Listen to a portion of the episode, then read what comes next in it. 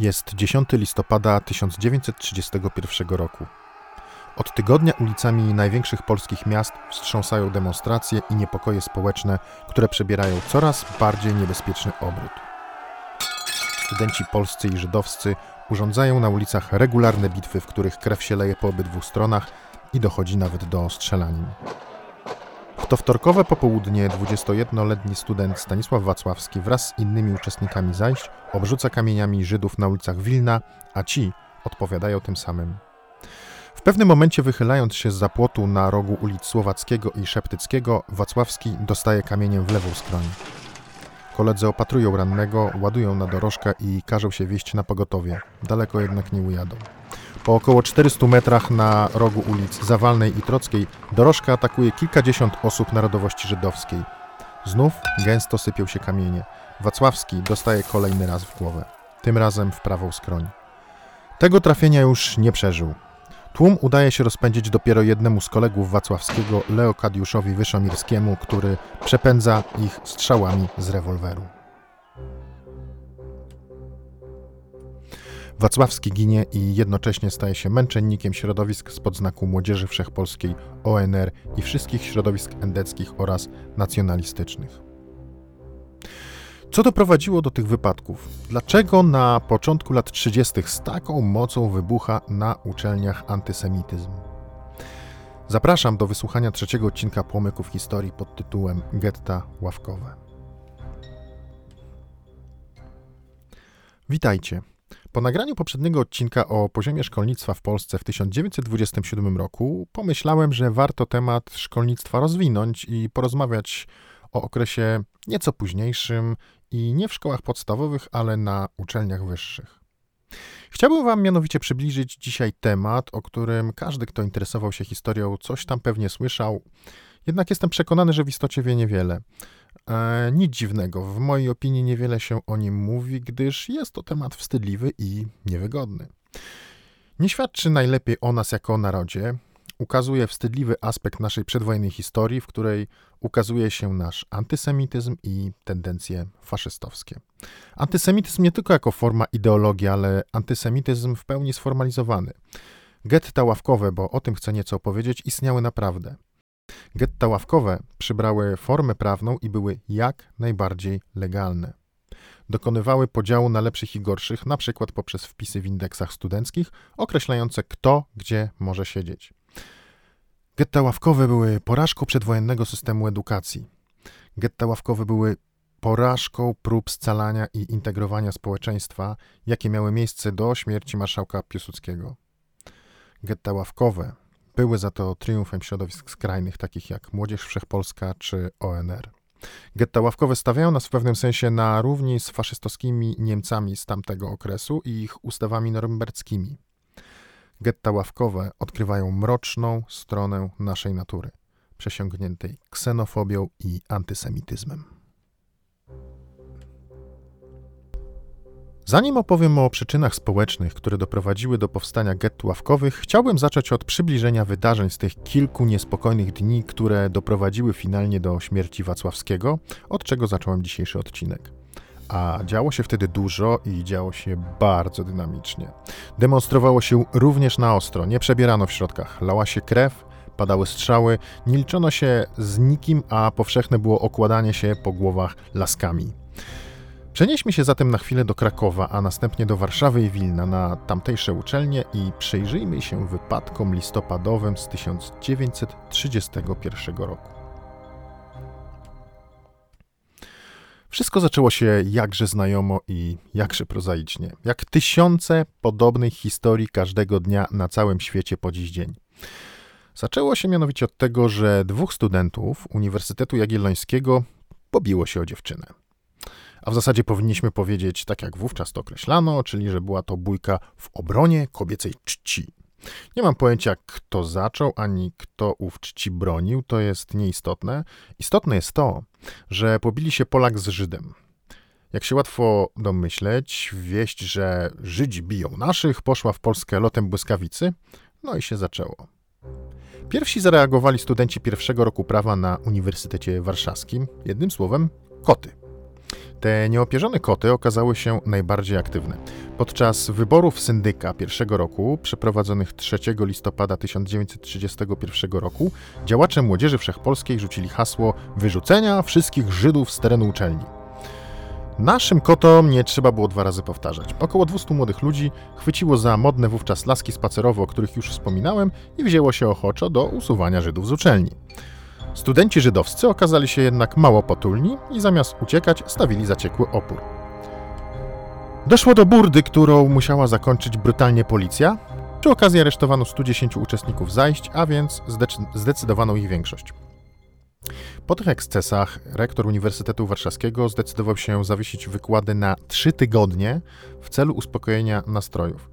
Niewiele to oczywiście dało, chłopcy dopiero się rozkręcali. Już dwa dni później Wszechpolacy ustawili kordon przy bramie uniwersyteckiej i postanowili nie wpuszczać Żydów na teren uczelni.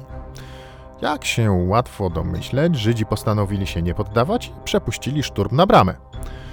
Doszło do jeszcze większych zamieszek niż dwa dni wcześniej. Tłukli się zaciekle do tego stopnia, że tym razem policja zmuszona została do użycia wozu pancernego w celu spacyfikowania bijących się studentów. W dodatku w zamieszaniu omal nie został pobity rektor Uniwersytetu Warszawskiego profesor, profesor Jan Łukasiewicz, zaś jego żona wdała się w bójkę z policjantem, policzkując go i będąc samemu w efekcie przez policjanta odepchniętą. Kolejnego dnia stoczono kolejną bitwę. Tym razem miała ona miejsce na uniwersyteckim dziedzińcu i to jest bardzo istotne. Bito się zaciekle. Nie obeszło się od poszkodowanych, których przenoszono do pobliskiego szpitala Świętego Rocha. Dlaczego tym razem było aż tak bardzo hardkorowo? I tutaj zaczyna się najlepsze. Nastąpił kompletny chaos organizacyjny. Policja działała nieudolnie, a w zasadzie nie działała praktycznie wcale. Ponieważ studenci tłukli się na uniwersyteckim dziedzińcu, policja nie chciała interweniować, szanując eksterytorialność placówek naukowych. Czekali na zgodę władz uczelni, a władze uczelni zaś kompletnie nie wiedziały, jak reagować. Te czekały na wytyczne z ministerstwa. Podobne zachowania, nawiasem mówiąc, miały miejsce też w innych miastach i na innych uczelniach, i w ten sposób pogłębiał się chaos. Przenieśmy się teraz do Wilna. To kolejna arena wydarzeń listopadowych z 1931 roku, gdzie padnie pierwszy trup, a do rozruchów przyczyni się pewien noblista. Otóż w sobotę 7 listopada 1931 roku student Wydziału Prawa Uniwersytetu Wileńskiego, niejaki Czesław Miłosz, tak, to właśnie ten noblista, usłyszał w akademickiej mensie, jak studenci medycyny zastanawiają się, w jaki sposób mogliby wesprzeć kolegów ze stolicy. Studenci medycyny myśleli, myśleli, myśleli długo i wymyślili. Wymyślili coś, co można nazwać trupią aferą. Pretekstem do wszczęcia rozruchów była kwestia ilości trupów żydowskich dostarczanych do prosektorium. Doliczono się bowiem, że w ciągu roku do Uniwersyteckiego Prosektorium, do akademickich badań dostarczono 30 zwłok chrześcijan i raptem dwa trupy mojżeszowe. Nasi łebscy studenci szybko policzyli, że ilość trupów żydowskich stanowi raptem 6% ogółu dostarczonych do prosektorium trupów, a tymczasem liczba studentów pochodzenia żydowskiego na uczelni to około 33%. No, ewidentnie im się nie zgadzało. Długo musieli nad tym myśleć. Ale tak właśnie wymyślili. W związku z powyższym 9 listopada studenci przyszli pod Uniwersyteckie Prosektorium, wysłali swoich przedstawicieli i zażądali od profesora Michała Reicherta odpowiedzi na pytanie, czy martwe noworodki przeznaczone do ćwiczeń studentów są pochodzenia żydowskiego czy chrześcijańskiego. Profesor odmówił odpowiedzi, więc studenci podjęli jedynie słuszną w ich mniemaniu decyzję, a mianowicie, że żaden Żyd do prosektorium już nie wejdzie. Jak się nie trudno domyśleć, oprócz naszych jurnych studentów po drugiej stronie policyjnego kordonu, który w międzyczasie zdążył już się utworzyć, zebrali się studenci żydowscy. Zaczęły się wyzwiska. Jedni wrzeszczeli na bruk studentów żydowskich, Żydzi natomiast precz z polskim hamstwem. A potem obie grupy się rozbiegły po mieście i zaczęło się wzajemne nasię polowanie. Schemat był zawsze podobny w przypadku obydwu stron. Większa grupa polowała na pojedyncze osoby bądź małe grupki i sprawiała ofierze bądź ofiarom tęgielanie. Nie bito się honorowo. W ruch szły nie tylko pięści, ale przede wszystkim modne w owym czasie, wspomniane już przeze mnie kilkakrotnie, laski spacerowe. Równie chętnie szły w ruch kamienie. Finał rzucania kamieniami już znacie. Dzień później zginął Stanisław Wacławski, tak jak wspominam na początku, stał się bohaterem i męczennikiem środowisk narodowościowych. Od tej pory rokrocznie 10 listopada środowiska narodowościowe organizowały we wszystkich miastach uniwersyteckich, ale przede wszystkim w Warszawie, Krakowie, Wilnie i Lwowie, przemarsze ku czci poległego, nazwane manewrami jesiennymi. Nie było to zresztą nic innego jak zwykłe uliczne burdy, które również znamy dzisiaj, na przykład z tak zwanego Marszu Niepodległości. Ale wróćmy do tematu. Efektem listopadowych wypadków było wysunięcie przez środowiska narodowe hasła numerus nullus, czyli uczelni polskich bez Żydów. Numerus nullus, z łacińskiego liczba żadna, było rozszerzoną zasadą numerus clausus, czyli liczba zamknięta. To jest ograniczenia liczby studentów, w tym przypadku pochodzenia żydowskiego, na uczelniach wyższych. Zasada numerus clausus poza Polską, gdzie została wprowadzona właśnie poprzez getta ławkowe, była w swych lokalnych formach wprowadzona w Rosji, Stanach Zjednoczonych, Niemczech, na Węgrzech czy w Rumunii. Wysunięta propozycja numerus nullus w Polsce nigdy nie została wprowadzona, jednak obowiązywała w owym czasie na przykład w nazistowskich Niemczech, a w okresie II wojny światowej na uniwersytetach i uczelniach węgierskich. I tak właśnie przechodzimy od słów do czynów. Oficjalnie postulat wprowadzenia gett ławkowych został wprowadzony w 1933 roku. Jednak pierwsze getta ławkowe, samozwańczo, bo jeszcze nie sformalizowanie, wprowadzono w grudniu 1935 roku na Politechnice Lwowskiej. Ta uchwała wzbudziła masę protestów wśród wielu uczonych i profesorów, jednak niestety większość profesorów poparła tę decyzję. W ramach protestu do dymisji podali się wówczas rektorzy Uniwersytetów Lwowskiego i Wileńskiego. Chciałbym zwrócić uwagę na datę. To był grudzień 1935 roku. Dopóki żył marszałek Piłsudski, który starał się prowadzić politykę integracji wszystkich narodowości etnicznych na terenie Rzeczpospolitej, takie działania nie byłyby do zrealizowania. Jednak marszałek umiera w maju 1935 roku, a już w grudniu puszczają hamulce i, zaczyna się, i zaczynają się de facto rządy pułkowników, którzy chętnie puszczają oczko w kierunku środowisk nacjonalistycznych i antysemickich. Bez rozsądku marszałka zaczyna się zatem ostatni etap II Rzeczpospolitej, który zakończy się tragicznie we wrześniu 1939 roku. Póki co jednak w kwestii get ławkowych rząd oficjalnie kapituluje 5 października 1937 roku. Wówczas to minister wyznań religijnych i oświecenia publicznego Wojciech Świętosławski wydał zgodę na wprowadzenie get ławkowych na terenach uczelni. Najsmutniejsze w tym wszystkim jest to, że getta ławkowe nie były obowiązkowe. Były zalegalizowane, ale nieobowiązkowe. Leżały w gestii władz uczelni, a te postanowiły je wprowadzać. I tak już w październiku 1937 roku getta ławkowe wprowadzono na terenie Uniwersytetu Warszawskiego. Zaraz potem dołączyły do nich Politechnika Warszawska, Szkoła Główna Handlowa, Szkoła Główna Gospodarstwa Wiejskiego, a za nimi poszły kolejne uczelnie. Na czym w praktyce polegały getta ławkowe? Na dyskryminacji. Studenci żydowscy dostawali do indeksów stemple z napisem miejsce w ławkach nieparzystych albo zobowiązani byli siedzieć po lewej stronie, patrząc od strony katedry, katedry w sali wykładowej. Decyzja o wprowadzeniu gett ławkowych wywołała wiele protestów, nie tylko po żydowskiej stronie. Protestowali zarówno profesorowie, jak i część studentów. Decyzja ta nie doprowadziła niestety do unormowania sytuacji na uczelniach. ONR nadal regularnie biła studentów pochodzenia żydowskiego. Dochodziło do zamieszek. ONR się nie patyczkowała zresztą również z Polakami chcącymi okazać solidarność z ich żydowskimi kolegami. Wśród poszkodowanych była m.in. na przykład Irena Sendlerowa. Getta ławkowe były również trudne do wyegzekwowania. Możemy sobie wyobrazić podział na lewą i prawą stronę w dużych aulach, tudzież na ławki parzyste i nieparzyste, ale w praktyce w małych salach, gdzie ma większość zajęć na uczelni, było to po prostu nierealne. Dlatego studenci żydowscy bardzo często w ramach protestu uczestniczyli w zajęciach stojąc. Podobną postawę przyjmowali ich polscy koledzy, a nawet profesorowie chcący zaprotestować przeciwko tym nieludzkim regułom. Jednak byli tacy wykładowcy, którzy z neofickim zapałem rzucili się w wir wprowadzania nowych regulacji na uczelni i na przykład odmawiali wpisów do indeksu studentom uczestniczącym w zajęciach na stojąco lub po prostu wyrzucali ich za drzwi.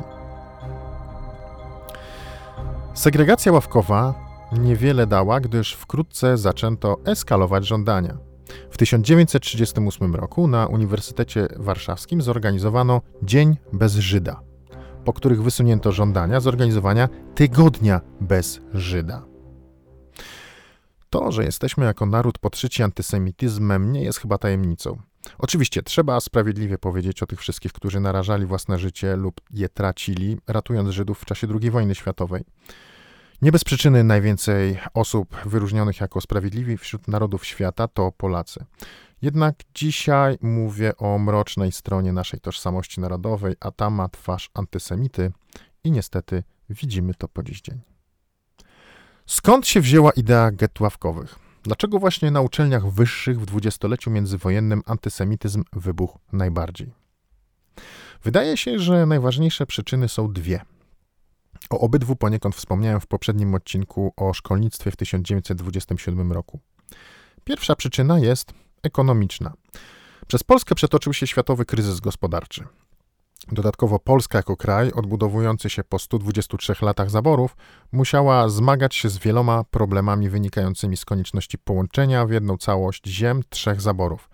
Na tych ziemiach obowiązywały przecież nie tylko inne systemy prawne, ale nawet inna infrastruktura, nie wiem, inne tory kolejowe, czy nawet inne zasady ruchu drogowego. W zaborze austriackim na przykład był ruch lewostronny, o tym też wspominałem e, w pomykach historii na szybko, w historii e, motoryzacji na ziemiach polskich, do wysłuchania których Was zachęcam. Do tego dorzućmy konieczność walki z bolszewikami o świeżo odzyskaną niepodległość i powstaje nam obraz wyzwań, przed jakimi stała ówczesna Rzeczpospolita. Światowy kryzys ekonomiczny nie ułatwił tematu. Jak to zwykle w kryzysach bywa, trzeba sobie znaleźć winnych zaistniałej sytuacji. Można się wówczas dowartościować i poczuć lepiej, jeżeli znajdziemy sobie winnego. Kto pasował idealnie? Oczywiście Żydzi. Nie dość, że zabili nam Pana Jezusa, który jak wiemy był Polakiem i pochodził z Częstochowy, to powszechnie byli znienawidzeni za swoją przedsiębiorczość i pozycję, jaką zajmowali w społeczeństwie. Przytoczę dane z 1939 roku. Wówczas w Polsce żyło 3,5 miliona Żydów, co stanowiło 10% obywateli kraju. Było to największe skupisko ludności żydowskiej w Europie i drugie na świecie po USA. Szacuje się, że ich łączny majątek wyceniany był wówczas na 10 miliardów dolarów. Żydzi posiadali 52% udziałów w przemyśle i 42% udziałów w rzemiośle. Te 10% społeczeństwa wpłacało do budżetu państwa niemal 30% przychodów. Żydzi stanowili ponad 33% lekarzy i ponad 53% adwokatów. Mieli 15 swoich teatrów i ponad 160 tytułów y, gazet i periodyków. Przejdźmy do drugiej przyczyny. Drugą przyczyną jest niewielka ilość miejsc na uczelniach wyższych. W owym okresie wszystkie uczelnie wyższe mogły zaoferować jedynie 48 tysięcy miejsc dla studentów. Ukończenie jakiejkolwiek uczelni i jakiegokolwiek kierunku oznaczało zatem natychmiastowy awans społeczny i tak naprawdę wejście do elit społeczeństwa. Gwarantowało również dobrą pracę i świetne zarobki. W tym wszystkim studenci żydowscy stanowili około 20% wszystkich studentów, ale już na przykład we Lwowie ponad 30%. Na najbardziej obleganych wówczas kierunkach, takich jak medycyna czy prawo, odsetek sięgał prawie 40%. Zasada numerus nullus czy numerus clausus padła zatem na podatny grunt. W istocie chodziło o to, aby zniechęcić społeczność żydowską do studiowania. Stosunki polsko-żydowskie na uczelniach wyższych były w istocie odzwierciedleniem nastrojów społecznych. Walki środowisk nacjonalistycznych oraz endeckich z młodzieżą wszechpolską i ONR na czele przeciwko socjalistom, komunistom, piłsudczykom, Ci pierwsi do śmierci marszałka byli rozbijani i pacyfikowani z całą stanowczością. Niestety po jego śmierci nastroje antysemickie zaczęły wzrastać dość gwałtownie i w zasadzie od momentu przejęcia buławy marszałkowskiej przez naczelnego tchórza Rydza Śmigłego poczynały sobie w zasadzie bez oporu. 14 kwietnia 1934 roku hasłem Nie kartka, lecz kula rewolwerowa zapoczątkował swoją działalność ONR, który wyłonił się z Młodzieży Wszechpolskiej. Ich historia, choć istotna dla getławkowych, jest jednak tematem na oddzielny podcast. Wspominam jednak o tym, aby pokazać, że historia ONR oraz historia getławkowych jest ściśle ze sobą powiązana. ONR nie ukrywał, że wzoruje się na włoskich faszystach. Od tego momentu stosunki polsko-żydowskie ulegają jedynie pogorszeniu. Wprowadzenie getów ławkowych było triumfem pedagogicznym Romana Dmowskiego, który w 1922 roku zainicjował stworzenie Młodzieży Wszechpolskiej. Ideą ruchu było propagowanie idei narodowych od najmłodszych lat wśród najmłodszych pokoleń. Historia lubi się powtarzać. Mam nieodparte wrażenie, że podobne idee i zapędy do kształcenia zgodnego z jedynym słusznym kierunkiem obserwujemy również i dzisiaj. Obyśmy nie obudzili się jak nasi przodkowie w 1939 roku. Kwestii żydowskiej dzisiaj w Polsce w zasadzie nie ma, ponieważ nie ma Żydów. To znaczy są, ale zostało ich niewielu. Zostały jedynie puste idiotyczne hasła i akty wandalizmu. Nikt tak naprawdę nie chce pamiętać wstydliwych aspektów naszej historii, a pamiętać trzeba, bo historia lubi się powtarzać i warto z niej wyciągać wnioski, dopóki nie jest za późno.